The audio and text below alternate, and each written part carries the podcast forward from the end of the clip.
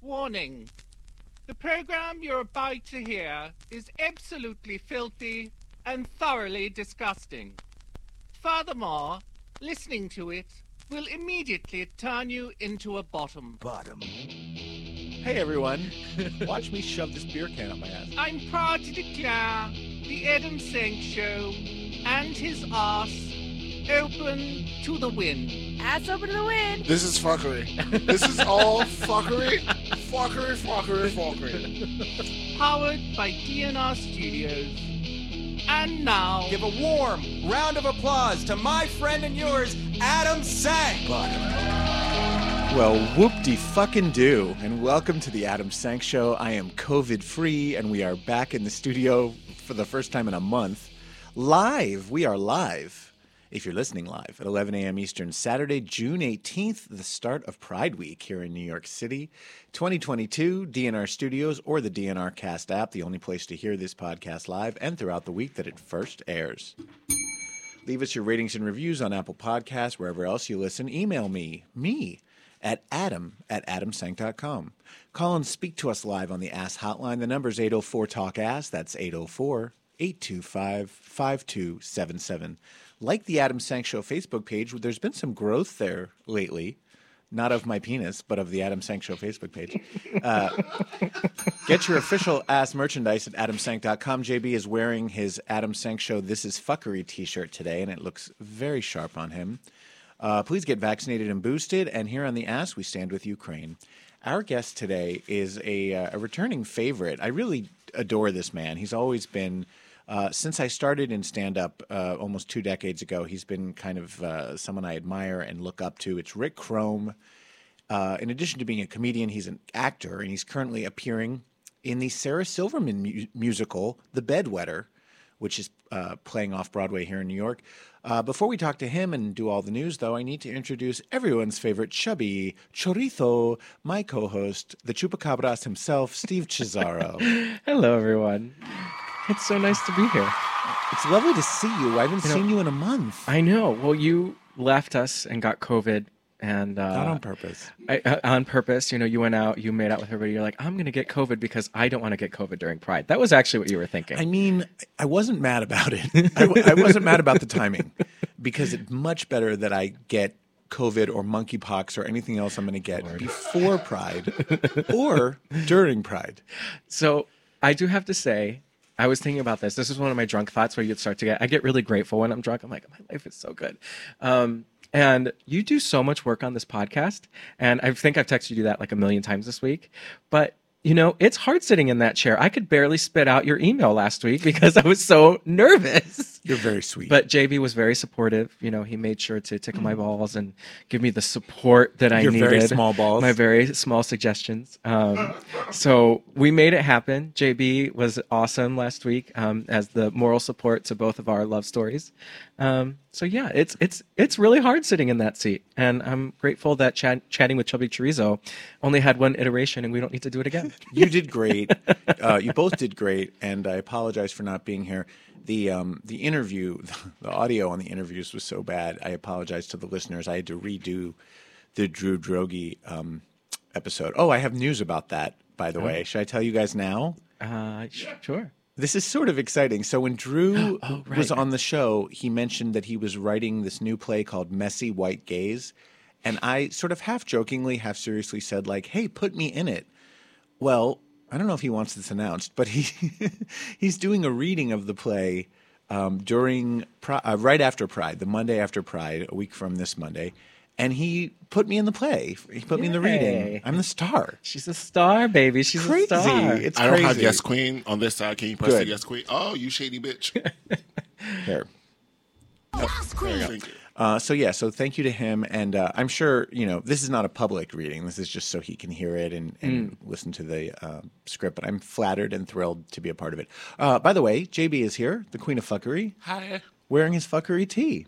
Yes. How Yes, are you, JB? How's your good. kitty? Uh, she she's at a phase where she's assaulting me now. like, yeah. So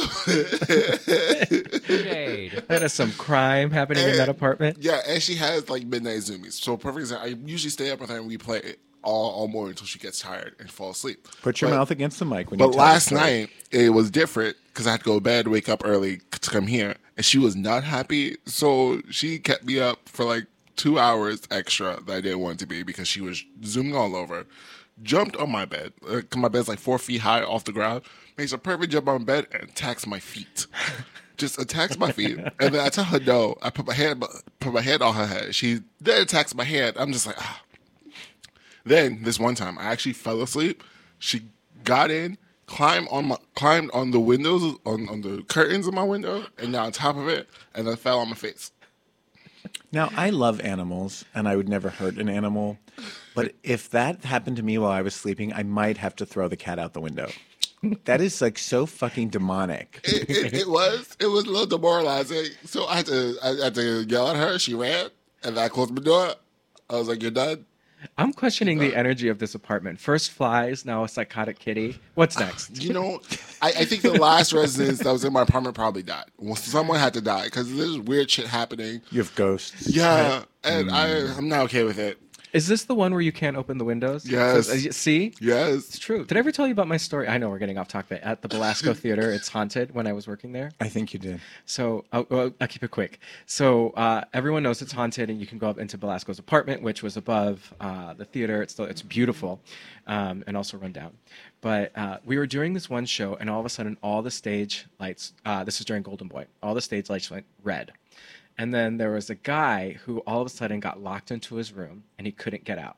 He also tried calling people, and his cell phone couldn't wasn't working to like someone come let him out. His queue was about to come on, so what he had to do to make his queue is he actually climbed out onto the fire escape, jumped over to the next fire escape my to the next room to make it down. And when he made it downstairs, all the lights went back up to normal again. Wow. Crazy. That's like Belasco a scene from a movie. All right, let's quickly do uh, recommended viewing. Take it away, Gail. I hate this segment. Who gives a fuck what anyone else is watching on TV? This shit sucks. Um, I've got three again. Sorry, Gail. Uh, the first one, uh, I'm a little behind the eight ball here in recommending this, but it's uh, Fire Island, the uh, Joel Kim Booster Bowen Yang movie that is currently streaming on Hulu. Uh, obviously, it takes place on Fire Island. A group of friends spend the week there. Um, the main characters are Asian American, making this a landmark movie for uh, queer Asian American representation.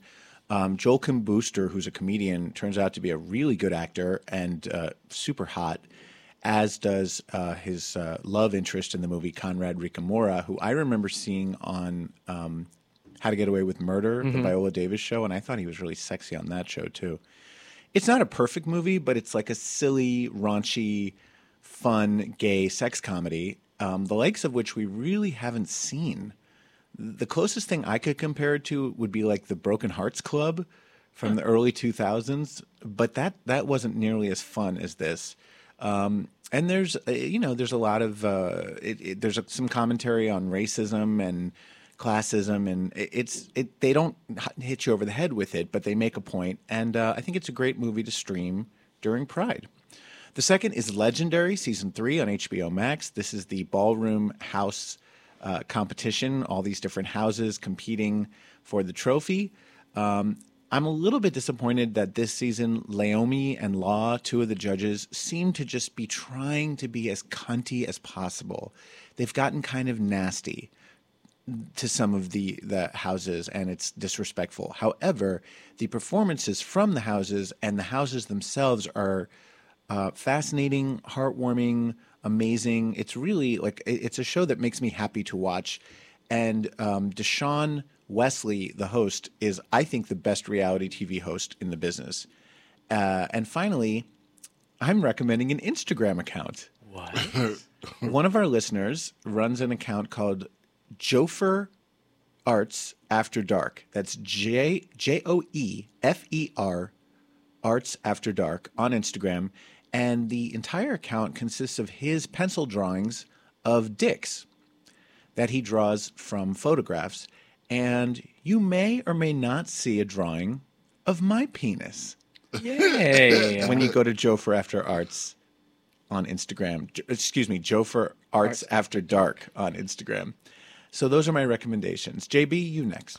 Uh, okay, so I have two, I have one a Japanese animation that you can find on Crunchyroll.com. It's free with ads.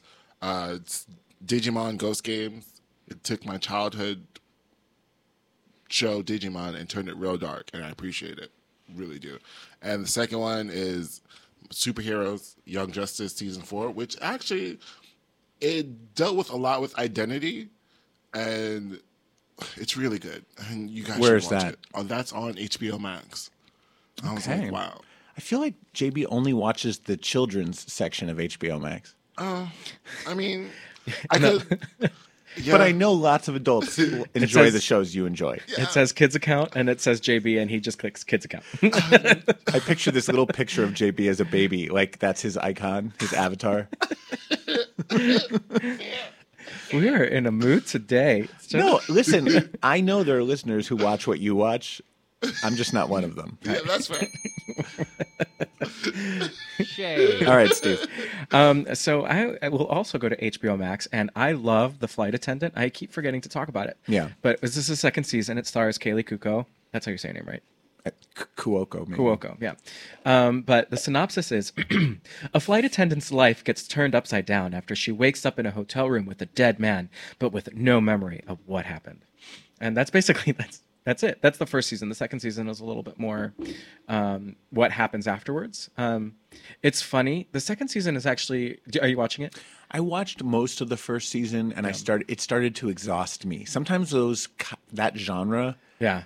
uh, I find myself just. I'm like, this is too much work. I don't care anymore. Oh, I like the thriller part of it where I'm trying to figure out what the mystery is. It's it's dark. I do like that it's a comedy thriller. Yeah. Yeah. Um, but the second one gets real. She she talks about her alcoholism. She talks about the struggles with her mom while still you know solving this mystery. Um, but it's there is a really good, I think, Emmy winning performance uh, close to the end of the flight attendant where like I was so uncomfortable, but was like just stuck in my seat listening to this scene where she's talking to her mom about her alcoholism and where it all comes from. Um, so- Sorry, listeners. Lady is in the studio today. sorry, Lane. And apparently, our guest is very early. Yes, I apologize to Lane. Um, so yeah, I love it. All right. Thank you, Steve. Yeah. We will. she's so loud. We will uh, go into our first story, which was going to be about the Tonys, but then we had uh, breaking news uh, yesterday, which is that pres actually on Wednesday, which is that President Biden signed a sweeping executive order that expands LGBTQ rights. Yay. He did this obviously during Pride Month. Um, this mandate directs the U.S. Departments of Health and Human Services, Education, and other agencies to develop policies that will counter all of the anti LGBTQ laws that are being enacted in states across the country, including Florida's notorious Don't Say Gay law. Uh, the order also creates a Bill of Rights for LGBTQI older adults within the Health and Human Services Department that will prohibit the use of federal funds to support. Oh, I think this is two separate things. One supports older queer adults, the other one prohibits federal funds to support conversion therapy. I, wait, what? We, they were, we were, the government was supporting conversion therapy? Apparently, I, I don't know is the answer, but apparently um, there might be states that are using federal funds to back um, health programs and doctors that actually practice conversion therapy. It's banned in a lot of states, but some states Yeah. still do it. Um, Biden specifically mocked Florida lawmakers who backed the Don't Say Gay law, noting that they're going after Mickey Mouse, for God's sake. He also noted that upwards of 300 anti LGBTQ bills have been introduced across the country. Um, JB, whenever you're ready, I'll play the uh, we'll play the soundbite of President Biden. Um, he also noted the arrests and increased violence against transgender women of color and other vulnerable LGBTQ people.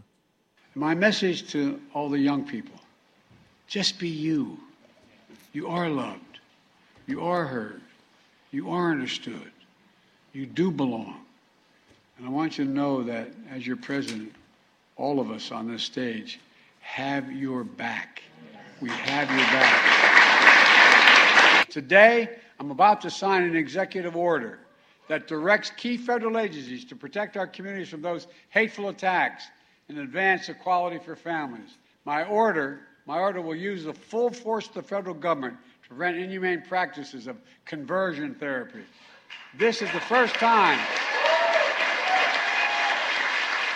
This is the first time the federal government is leading a coordinated response against this dangerous, discredited practice. You know, there's only so much that the federal government and, and the Biden administration can do, but it's symbolic. Lady, stop. Sorry. It's symbolically very important. You know, I remember when George W. Bush was in office, and I remember the day he held a White House press conference, uh, not a press conference, a, an Oval Office news conference, to announce that he was backing an amendment to the Constitution to ban LGBTQ marriage. Yeah. When the President of the United States uses his office and his bully pulpit to come out for or against LGBTQ rights, that has a huge impact on the country and on the way people see um, this struggle. And it's very important to young people around the country who are watching. So, uh, once again, I'm grateful that he is our president. He is not perfect, he is too old. Uh, I don't know what the fuck's going on with Kamala Harris. We never see her. They've got her locked her? away in a bunker. But it is a thousand times better than the alternative and Yes. any Republican alternative right now. I would agree. I'm really, I'm just really excited that you know it seems like he's starting to get angrier in his old age, and so things that bother him or that he talked about before in, in when he was running that he's actually doing them now and just saying fuck it, I don't care what anyone's gonna do, I don't care, I'm just gonna start taking care of my own business and doing it my own way. Well, and this is what Democrats should be doing. They Yeah. should they should stop trying to please the middle. Like you were elected by the people who support LGBTQ rights, support abortion rights, want sensible gun control. Fucking act like it. Stand up, do what you were d- elected to do, and you'll get reelected. yeah. Um, Okay, moving on to the Tonys. Did you both watch? I did. Uh, I'm not that kind of gay. I don't have cable. oh, well, you don't Paramount need cable to watch CBS.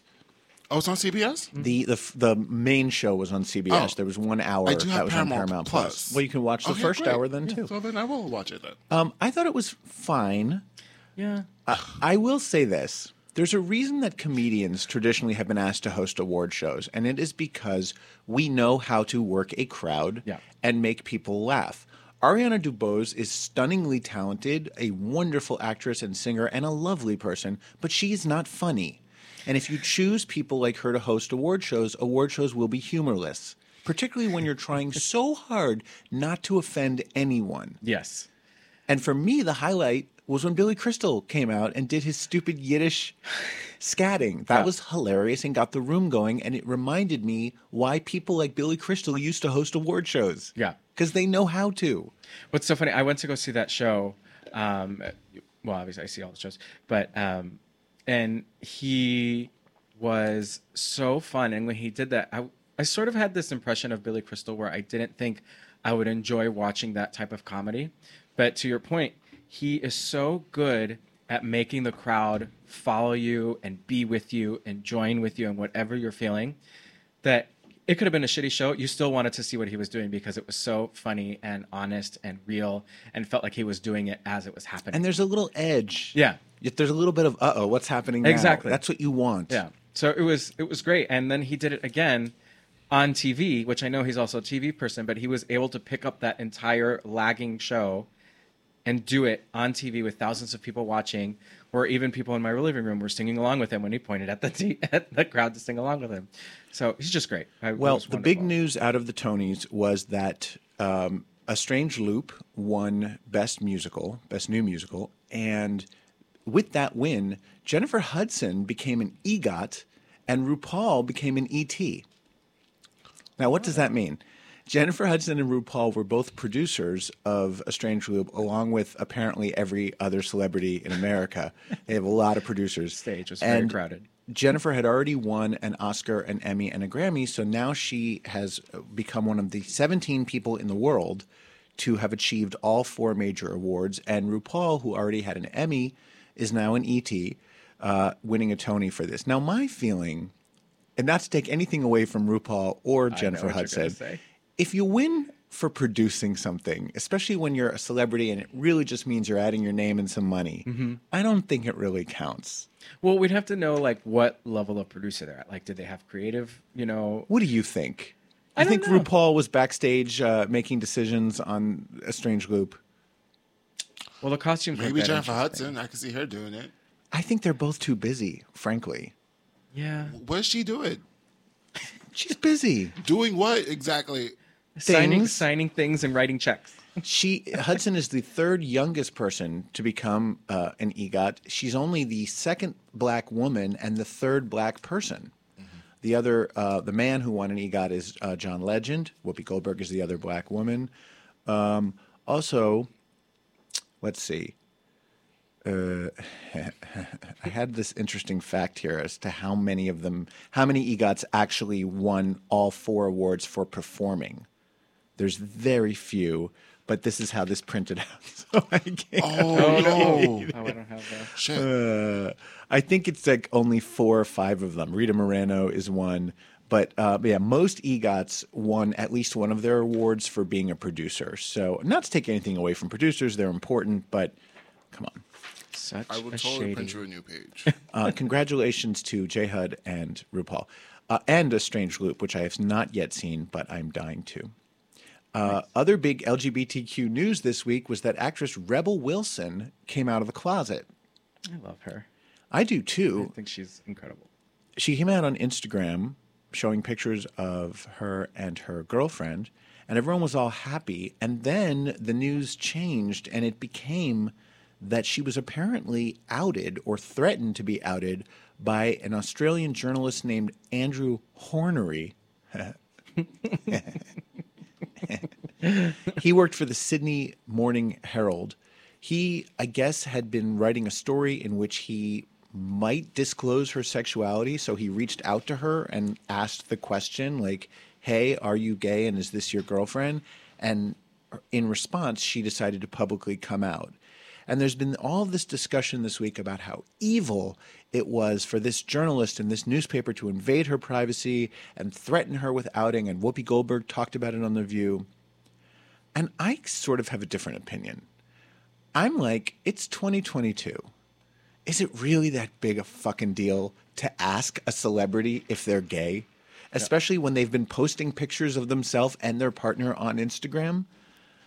It's sort of like what I said. Like if you're just a normal person, then I mean, you don't ask a straight or you don't ask a straight person, is it okay that I out you as straight? So why would you, you know, if there Right. isn't any, let me, I take part of that back. If you're not hurting someone's safety or putting their safety in jeopardy, and then it's a place like Australia or the U.S. where it's not that big of a deal anymore in most places, then what harm is it going to do? And we just had this conversation too, like two uh, two weeks ago, about um, you know Joel Grey not being able to come out. And Right. now, you know, There was certainly a Yeah. time when this would have ruined someone's career. But look at Kristen Stewart, who's an actual movie star. Like, Yeah. let's be honest, Rebel Wilson's fabulous. She's a great character actress. But Kristen Stewart's a fucking movie star. Yeah. Did coming out hurt her career? No, She's like hotter than ever now. No. I, I and also he didn't out her. He asked her a question in That's private. I'm like getting lost in the details because I'm like, wait a second. If he asked her and just asked to confirm, that's not threatening. That's just asking a question.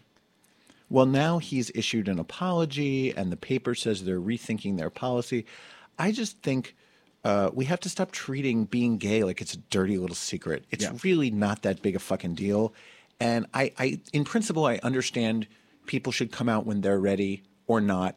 Yeah. And it's nobody else's business. At the same time, we scrutinize all of our straight celebrities in terms of their private Yeah. lives, who they're fucking, who they're marrying, who they're divorcing.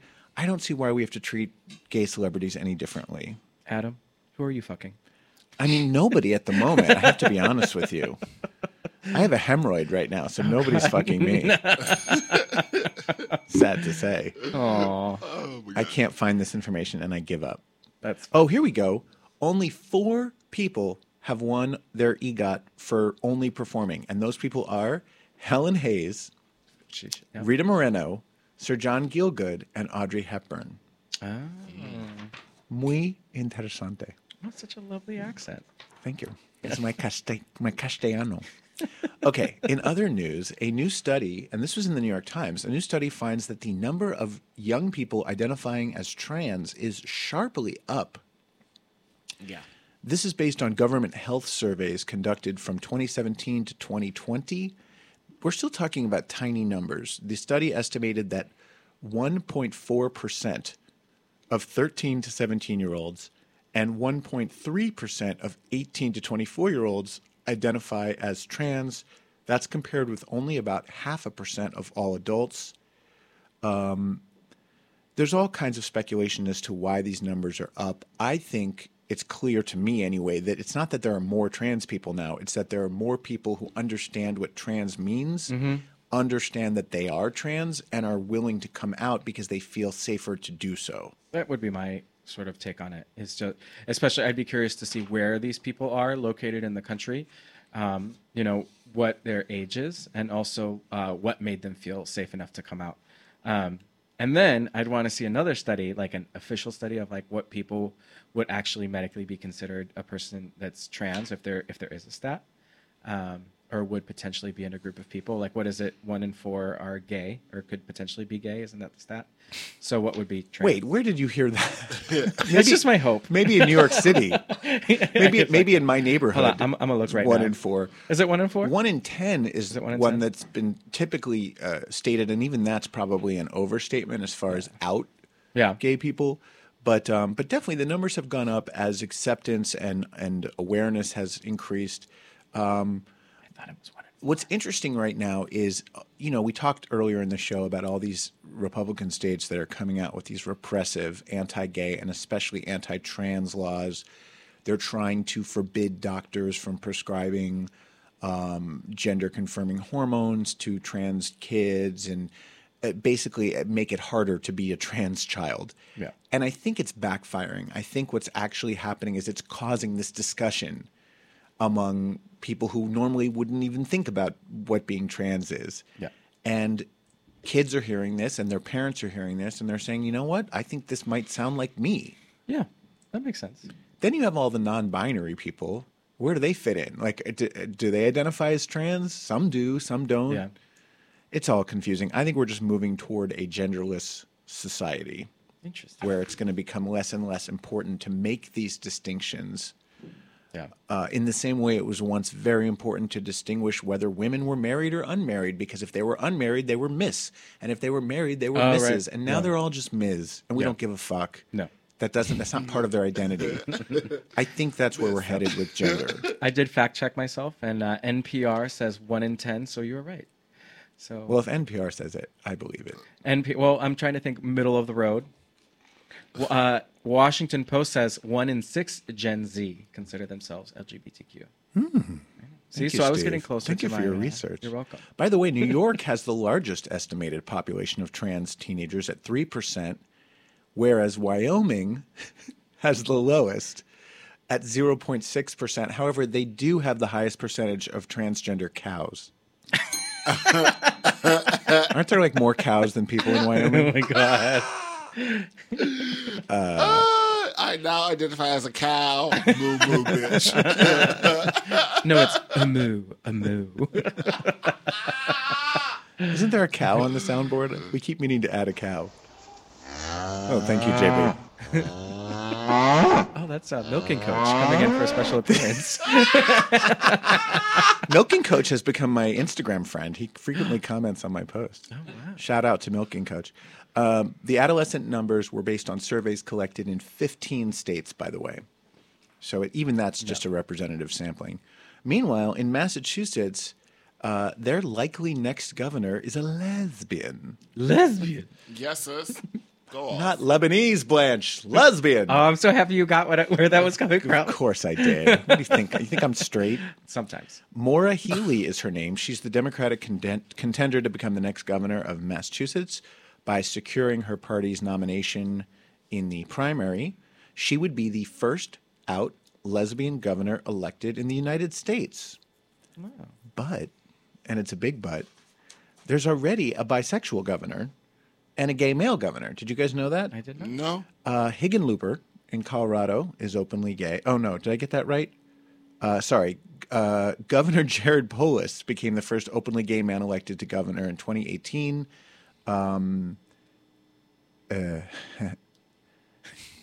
You're doing great. Oregon already had an LGBTQ person serving as governor. The current governor, Kate Brown, is bisexual. And Oh, I didn't know Tammy Baldwin, of course, became the first out lesbian elected to the Senate. uh, in tw- two- 2012. So it's kind of weird that there hasn't been a lesbian, um, but there is now. So congratulations to Massachusetts and Maura Healey. I think Maura is like the perfect lesbian name. It really is. Maura. I picture like this. I don't know what she looks like. Like short, ugly bob, some very unmade How up. How dare face. you? Shade. All of the lesbians listening just uh, announced a boycott of our show. how Thanks dare to No, you. you, I'm sorry. I love all. Thank you, the lesbians, for the things that you've done and for making sure you kick people's. We- We have some gorgeous lesbians on this uh, channel, Yeah. DNR Studios. Uh, most of our, I would say all of our lesbian hosts are quite glamorous. I guess I should say, Except if for your name Romaine. Was Maura. Romaine is a pretty typical lesbian. Romaine, if you're listening. she knows. She's a she's a she's a butch. Um, meanwhile, uh, we keep talking about Florida and this "Don't Say Gay" law, and this really smart kid, Zander Moritz, was his high school's um, speaker, his graduation speaker, and he's gay. And he gave his speech, and he obviously couldn't say gay, and the school made it clear that he couldn't talk about being gay in his speech. So here's what he did. Take a listen. That is why I must discuss a very public part of my identity. This characteristic has probably become the first thing you think of when you think of me as a human being. As you know, I have curly hair.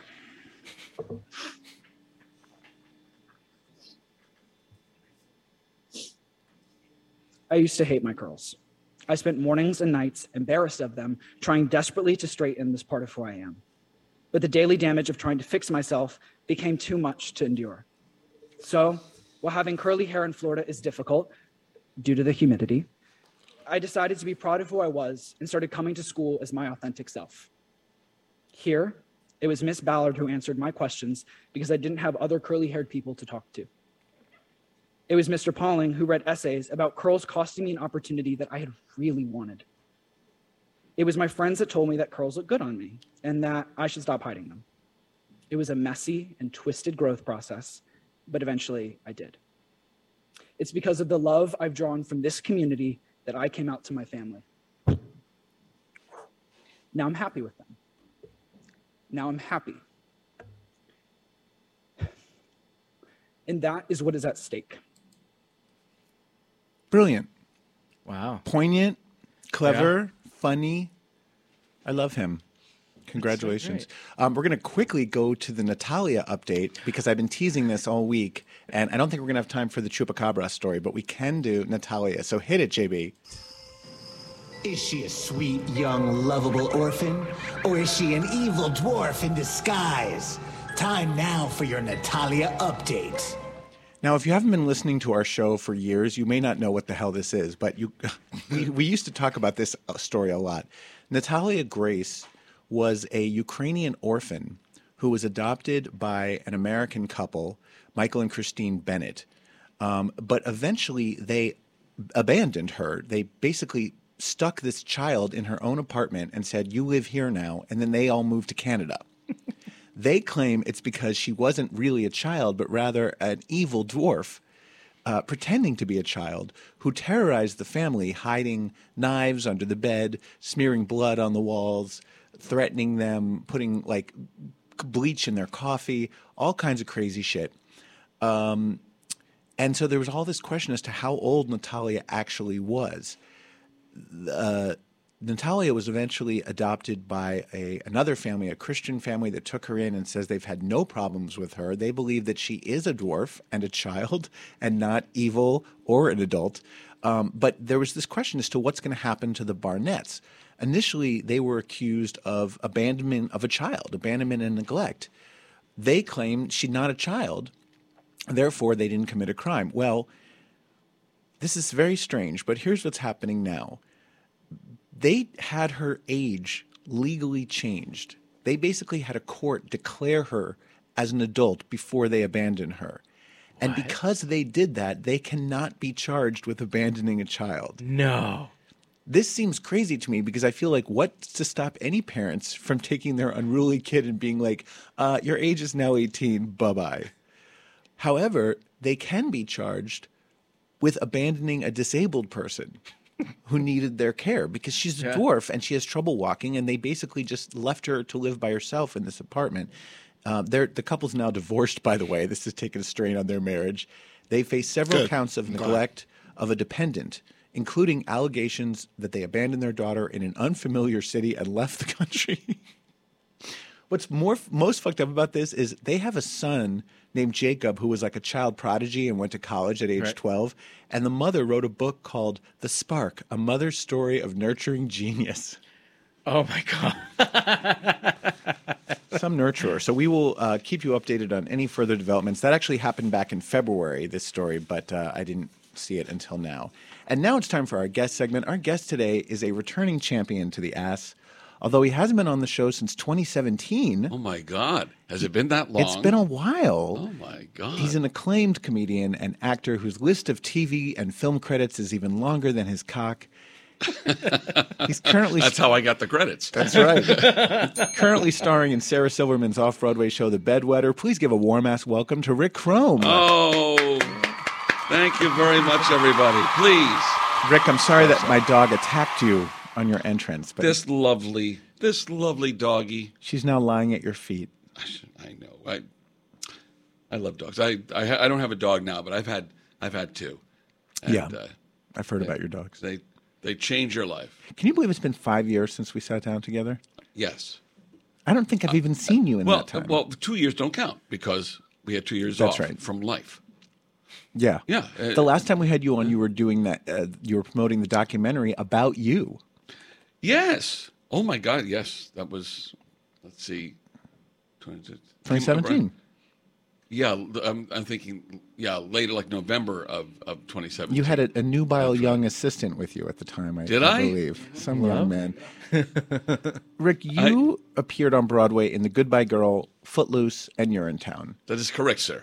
And then I saw you post on Facebook last week that The Bedwetter is your first musical in 20 years. What's yes. what, what, what's to What- account for that What's gap? up with that? yeah. Because show business.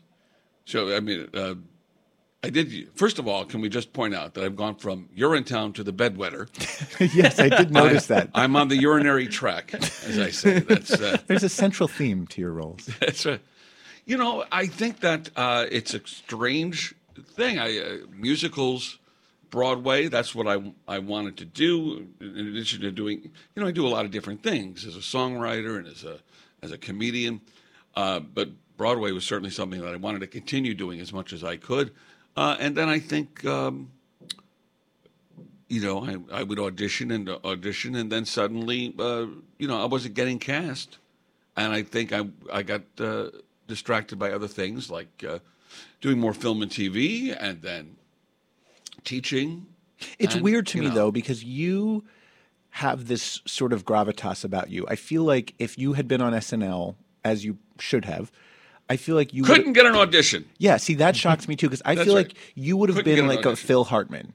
You would have been someone who was in every sketch, who sort of carried every sketch, was the utility player, you know, never fucked up a line. You have that sort of professionalism about you. So I would think after being in those three shows, you would have been in demand. You know, it's it's weird. It, I I can't explain it. You know, I would audition and, uh, and things for that particular season, and nothing would be there. And uh, Yeah. you know, I I don't know. I So how so how do you I- what I, you just so up glad to be back in right? So how did you get back? Did, Well- do you know Sarah? I had known Sarah Silverman since she was like 20 years old. She was one of my, uh, you know, I used to host late night at uh, the Cellar Mhm. in in uh, the late 80s, I think, is when she, she showed up, and uh, so she would be one of the late nighters hanging out in the back of the room. But see, back then it was it was so much fun because you you'd have p- people. I mean, this comedy cellar was not what it is today. Yeah. You know, it was just a small little club, and not everybody in New York wanted to be a comedian. You know, so we'd have hanging out in the back these young kids like Dave Attell and Jim Gaffigan and Sarah Silverman, and and they were, you know, they all had like five jokes each, and uh, that's how I knew Sarah. Uh, and uh, you know, we she went off and became a star, Right. And, and then uh, we I think we reconnected when we started doing uh, the Louis show together Oh right. many years later. And uh, but in terms of getting into this show, I just showed up at the audition, and I think she was surprised to see me, and I, so I had to work to get the part. Everybody goes like, "Oh, you got the part because Right. I would think she Sarah, would say she would say I've got this role that Rick Crom would be perfect for. Well, you know, honestly, I don't know if she didn't say that. She may have Yeah. told them to have the, my agent call me in, but we haven't had that conversation yet. I- so as far as you know, this was just a, Well, cold, course, a cold my- audition. Well, I asked my agent, and of course the agent was like, "Of course, no, I sent you out for this. Right. No, You don't know if that's completely true, my yeah. idea. Mhm. You know, So what's it been like being back on the stage? glorious, Yeah. astoundingly glorious, working with all these talented people, these Broadway types. I'm working with Bebe Neuwirth for God's sake. Amazing. B and Caissie Levy and and uh, Darren Goldstein and and just all the uh, Ashley Blanchet and and uh, Ellen Bur- uh, Mars. Ellen Marsh. I mean, all of these big Broadway names, and just to be in just to be in the company of these mega talents is, uh, I don't know. I just feel renourished. That's awesome. You know, it's You play more than one role in the play, oh, I play about eight roles. and one seven. of one of them is Johnny Carson. One of them is Johnny Carson. Now, had you done Johnny before in your act? I had been doing Johnny since I was a teenager. All right, you got to know. give us some Johnny. Well, you know, Johnny Carson, most people do Johnny Carson like this. They do it way high, you know. Like you- Dana Carvey did it. Danny Carvey does it way up here, you know, which is just, it's not, it's, it's like Johnny Carson is a dwarf and being abandoned by his parents. You know. Uh, but, but most people realize uh, Johnny Carson had this low, this low uh, way of speaking. So my, uh, my next guest is a very, um, it, it was so cold uh, in Hollywood today. How cold was it? I saw a dog frozen to a fire hydrant. That is, uh, That's and perfect. that is cold. So you know, That's perfect. It's really good. for this hour of the morning. Does the audience go crazy when you do it? The old people do, and and the people forty years old and younger have no clue what I'm doing. That's so funny. I'm 40 years and younger, uh, younger and I uh, I understood what it was. It was great. Oh. Yeah, but you're kind of like hip to a Yeah, lot of hip. things Oh. that the old folks like. You know, I know nothing about the children. I just know about what the old people like. but it was great. But Jo- you know, Johnny Carson has been off the air for thirty years. that is crazy. He's been to off me. the show as long as he did the show. Amazing. But you know, I, I've and heard he's been dead a little longer. I've heard it said that when comedians do Johnny's voice, they're doing Dana Carvey doing Johnny, and I feel like you're bringing back like the authentic I'm doing Johnny. I'm doing Rich Little's. Right. Rich Little was the first one to do uh, Johnny Carson. Yeah. I remember his um, A Christmas Carol special on HBO where he played every character, Played all and one of the them was characters. Johnny. You uh, years ago, you wrote a Bonnie and Clyde musical. Yes. With Hunter Foster. With Hunter Foster. Who lives across the hall from me. I know, still Went to college with me. Yes, Yes. he and his lovely wife Jen. They've been on the show. Um, And by the way, you mentioned Jen. Yes. I have to mention that in the bedwetter, I'm getting to use the time step that Jen Cody taught me. in Urinetown. In no, in, in the bedwetter. Oh, oh, she taught it She to taught me it in bed, Urinetown. Right, in Urinetown. right, right. Well, that's a very special homage to her. Yes, it really is. Um, so, but your musical was written around the time that the other Bonnie and Clyde musical was written, but that one made it to Broadway. What the fuck happened to yours, and why were there two at the same time? It's very confusing to me. Well, I, I don't know. We started writing ours, I think, in uh, when in the year 2000, somewhere around there. and we yeah, ran a 2007, I think, is when you started it, according to what I read. No, that's when we first started doing productions Oh. of it. I think we we won the nymph with it in uh, uh, 2008, 2002. I don't know, about 20 years ago. I don't know why these things happen where there are two musicals at the same time. You know, it reminds me of the Wild Party. There were two Yes. exactly at Yeah. the same time, Which is really But, obscure material. uh, yeah, uh, and ours was uh, kind of a musical comedy version of what would happen if you were telling the story of Bonnie and Clyde in a like a festival where they did this, and we we did the uh, we did it down at the Aurora Theater Company in Atlanta in 2012, Mhm. and uh, by that time Lonny Price was directing, and it was called uh, Clyde and Bonnie: A Folktale. Clyde and Bonnie. Clyde and Bonnie, just because You had to distinguish it. we had to distinguish it. So, So- does the fact so- that the other one made it to Broadway, although it didn't run very long, does that kill yours from ever It certainly did forward? at the time, at the time it did. It was ten years ago, so it you know the investors were that subject material would probably you know because it didn't do well. Uh, who's going to throw more money after a Bonnie and Clyde project? Right. But uh, I think it's time to bring it back. well, I, I do too. It's it's um, it's funny, it's tuneful. It's uh, it's uh, you know it it's not the the Wildhorn. Frank the Frank Wildhorn had one, and and uh, you know he's prone to everything's got to be a ballad and a big, uh, you know, 1980s rock ballad Right. kind of thing. And ours was was not that. Have you and Hunter totally totally different than than what what he would have. have you and Hunter worked together since then? No. Nope. I I don't think that we no, we've not done anything. He's a busy guy. Do you know I just read He's, a, a, he's directing now. Yeah.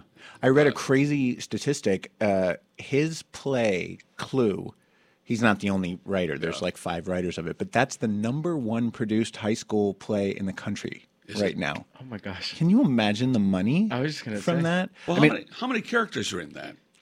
um, you know, as many uh, players as there are in the game of Clue. That's why it's yeah, but and you can throw in other things and bystanders as well. and it's safe Yeah. for schools. It's you know PG rated and and so forth. I'm sure Milton Bradley gets a big cut of that too. But I when I read that, I was like, oh, Hunter, hello, daddy. um, how's your love life these days, Rick? Uh, Adam, since they cored out my prostate, it's uh, Is that true? That's true. Since they did that, it's it's. Uh,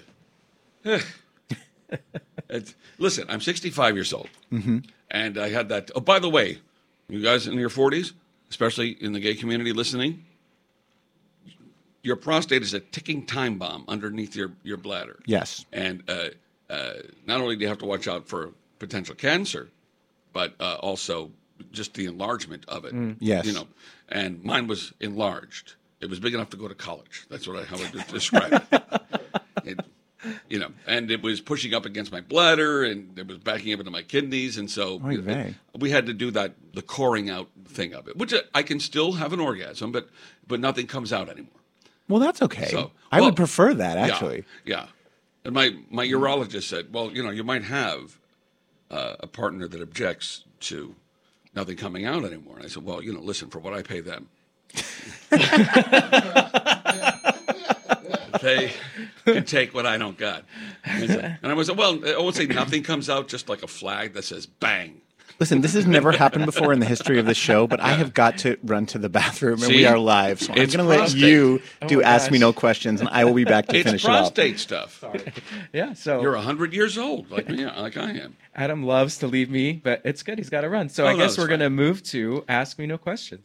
Ask me no questions. Ask me no questions. Yeah. So do you remember from doing this a few uh, years ago? Ask Me No Questions. I, I, it's a total blur. I have no idea. so I this don't will be remember fun. doing this. You'll enjoy. The first All right. question Where's the craziest place you've ever had sex?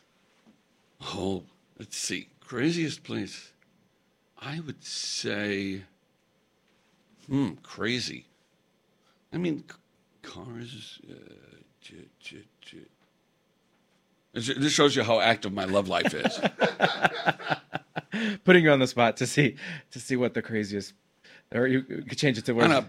I don't know, a, a, a warehouse, an abandoned warehouse. oh, nice. Do you remember who was with? No. like I got a name. you know, back then we didn't Atta we girl. didn't get names.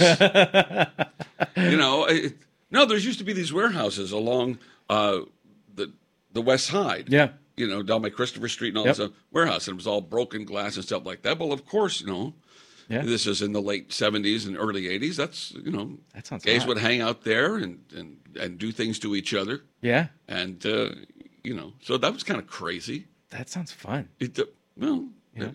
it it uh, it, it could be.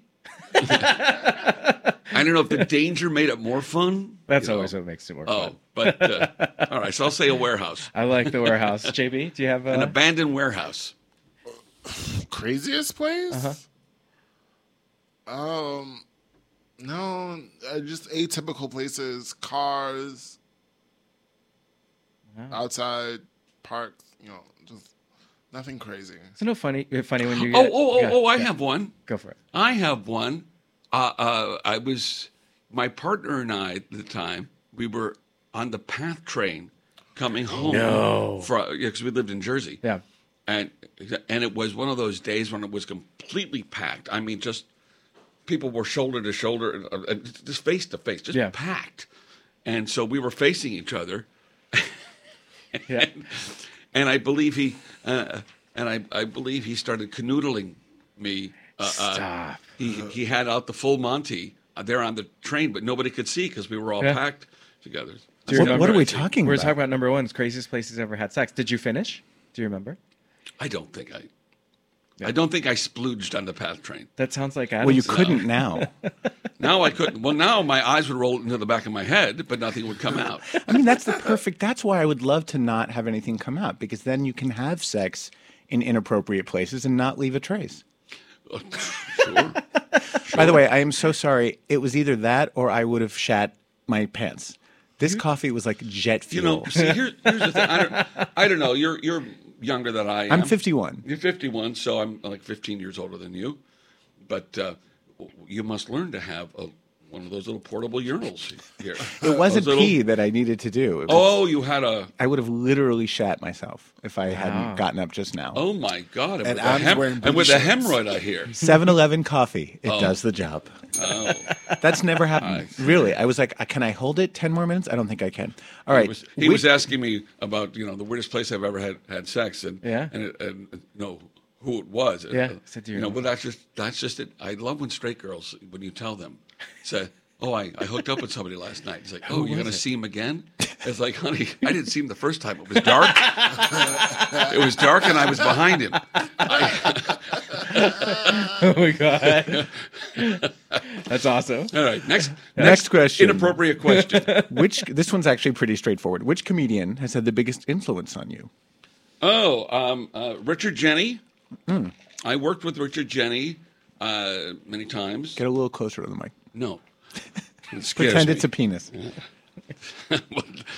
um, and I would say that uh, in terms of the big, big George Carlin, but I, you know, I was influenced early on by variety entertainers, and if you know my act, you know, I, I do a lot of music and stuff like Yes. that. So I like the old entertainers like Shecky Greene and Danny Thomas and, and, and these these guys who would come out and they would they would do jokes and then they would go into a song. Well, like we were talking about Billy Crystal. Yes, Billy Crystal would certainly be a also an influence on me. He was also influenced by the same thing. Yeah. He actually came to see uh, the Bedwetter. Oh, uh, really? Last a few days ago. Did he talk to you guys? He did not talk to me because he went back to the theater. I missed him after the show, but his co-star in the show, um, one of the character guys, told me that he that he actually howled at the Johnny Carson. So that was a great compliment. Oh yeah, oh. that's Yeah. amazing. Yeah, but I loved I loved all the variety entertainers and you, I love that too. I love that about you, actually, and that's why I think you're such a great host of comedy shows because there is a certain. It's hard to put your finger on. I mean, it's not just that you can sing and play the piano and do all the things you can do. There's a certain energy that says like we're all here to have a party and I'm throwing the party I'm and throwing I'm going to make sure that Mhm. you're having a good time. Right. I would watch when I was growing up. I'd watch all the variety shows, you know, like the even before the Carol Burnett show, there was the Danny Kaye show. Right. it was like My World and Welcome to It, and and it was. You know, so that's what I've always done. So I've never actually been, as I think now, after forty-five years of doing comedy, I'm not. A, I'm not a stand-up comic. I'm I'm a variety entertainer who does stand-up comedy. Yeah. Yeah, and I think it's very I very think I'm a- special. or- Like if you said to me, "Well, okay, Rick, you can do," I can stand and talk for an hour if you if you need me to. Right. But you know, if, if I can't use the, the well, you know what? You know why? Because and I feel like stuff, so many comedians, theatrical. so many, even the best comedians, so many of them are fueled by rage. I don't really get a rage from you. I get more of like a like I just want to show you a good time. Yeah, kind of a thing It's a desperate cry for acceptance. on your part. Yeah, I mean, Well, uh, all performers have that. Yeah, right? and it's I don't know. Maybe it's it causes me to not express myself to the darkest places I could go, Mm. but that's just not me. What's a joke that you tell on stage that never fails? That never fails. Yeah, like what's your fail-safe line? Um, let's see. Um, uh, well, I, I, I've been I've been opening recently with uh, you know look how old this guy is because I come on and I go and I say I'm not like a cool old I'm not like a Bernie Sanders old. And he's a cool old. You know and then I go into this and I, I go because he'll tell you he's how old am I? We'll tell you how old I am. When I went to school we didn't have history we just called it now. Oh, right after the Big Bang I said what the fuck was that That's brilliant. Well, I, I always uh, quote the, the your opener when you do a gay room. yes go ahead you can tell it No, you do it better. Oh well, I would say, uh, so, you, uh, um, you know that uh, creepy old guy who follows you around the bathhouse. Hello again. I, I love that you were telling that joke 20 years ago. 20 even years even ago. then, you were a creepy old guy. Oh, Uh, a you just creepy old guy since I was 25. you did Really? you did Sanders, you did Carson. What what what, what are your other go to impressions? Go to imp- well, most of them are dead now. Yeah, well, that's Oh what my makes them funny. Just don't die on air, and we'll be good. Ah, you're putting me on the spot now. Okay, all right, I we'll mo- we'll move I don't on. have anything prepared, but uh, I'll come back next week. All right, with, on a with impressions. very different topic. Describe the perfect ass. I'm looking at it. Oh, thank you. I didn't say asshole. I said oh. ass. Oh. I don't like a hairy ass. Nor do I. I I like a smooth, bubble butt. yes. Very, you know. Some people like to get down there and munch the carpet. Not me. No, I'm the not- same. I'm not going there unless it's it's a smooth. My, when I came Round. out, that was the that was supposed that was the quintessential ass was the hairless ass. Now I feel like people want to fucking braid that shit, and I am not into I- it. not into it. No, it's not no. clean. And I was uh, I was never into like oh look at that ass look at it so much as as it was the cock. I was- I was more of a cock person. I like I that. Mm. Interesting. Even though I'm a, a top. Yeah, I always know. thought you were a top. Yeah, but I like who doesn't like to suck a dick every once in a while. You know, some people don't. It's yeah, funny. I know, and I don't understand it. They're the same people who won't kiss. I'm like, well, listen, if we're not kissing, Yeah. get out. Sometimes I want to suck someone's dick, but I don't want to kiss them, I would agree with that. and vice versa. It kind of depends. Um, Oh well, in a similar vein, what's the best advice your mother ever gave you? Don't put that in your mouth. you listen so well. Real, no, real, She didn't. She didn't know about that. real, I'm sure, I'm sure she would have said, "Don't put that in your mouth" if she knew about that. something that stuck So- with you. Oh, let's say uh, you know my my mother gave you.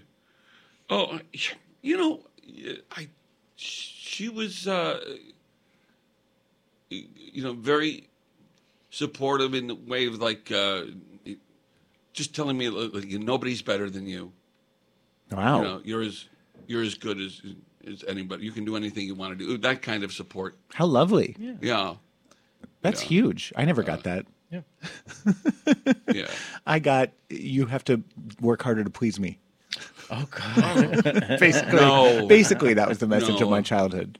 I'd have to think about that. I suppressed a lot of that whole thing in ser- therapy. Yeah. you know, but uh, Mine is uh, my the best advice my mother ever gave. Honestly, is your two most important days of work are your first day and your last day. yeah. You know, really impress them when you first get there, and never burn bridges. Never leave a job or a situation i- with people pissed off at you Right. because you never know when you're going to need them again. well, those are the things I, I learned too late. Yeah. I, I learned very much uh, in into my professional life that uh, you must always be pleasant and professional, and your feelings should not conquer facts. Right.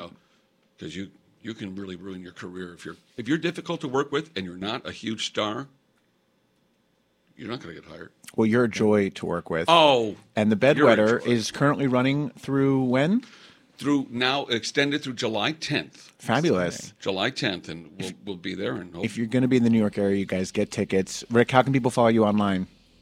uh, at uh, R I C K C R O M on uh, on Instagram or Facebook. Fabulous. Thank you so much for being here. Thanks for having me. Steve and JB, plug yourselves. Cub Mexi on Instagram and Steve Cesaro Medina on Facebook. at stacking at Stocking anarchy twelve only on Instagram. Thank you both. We are back next week with the legendary journalist and media personality Michael Musto. Subscribe to this podcast at dnrstudios.com. Don't forget to order your ass merch at adamsank.com. Follow me, me on Twitter and Insta at Adam adamsank and on TikTok at adamsankofficial. Email me at adam at adamsank.com. Happy Pride and have a great week, bitches. Bye.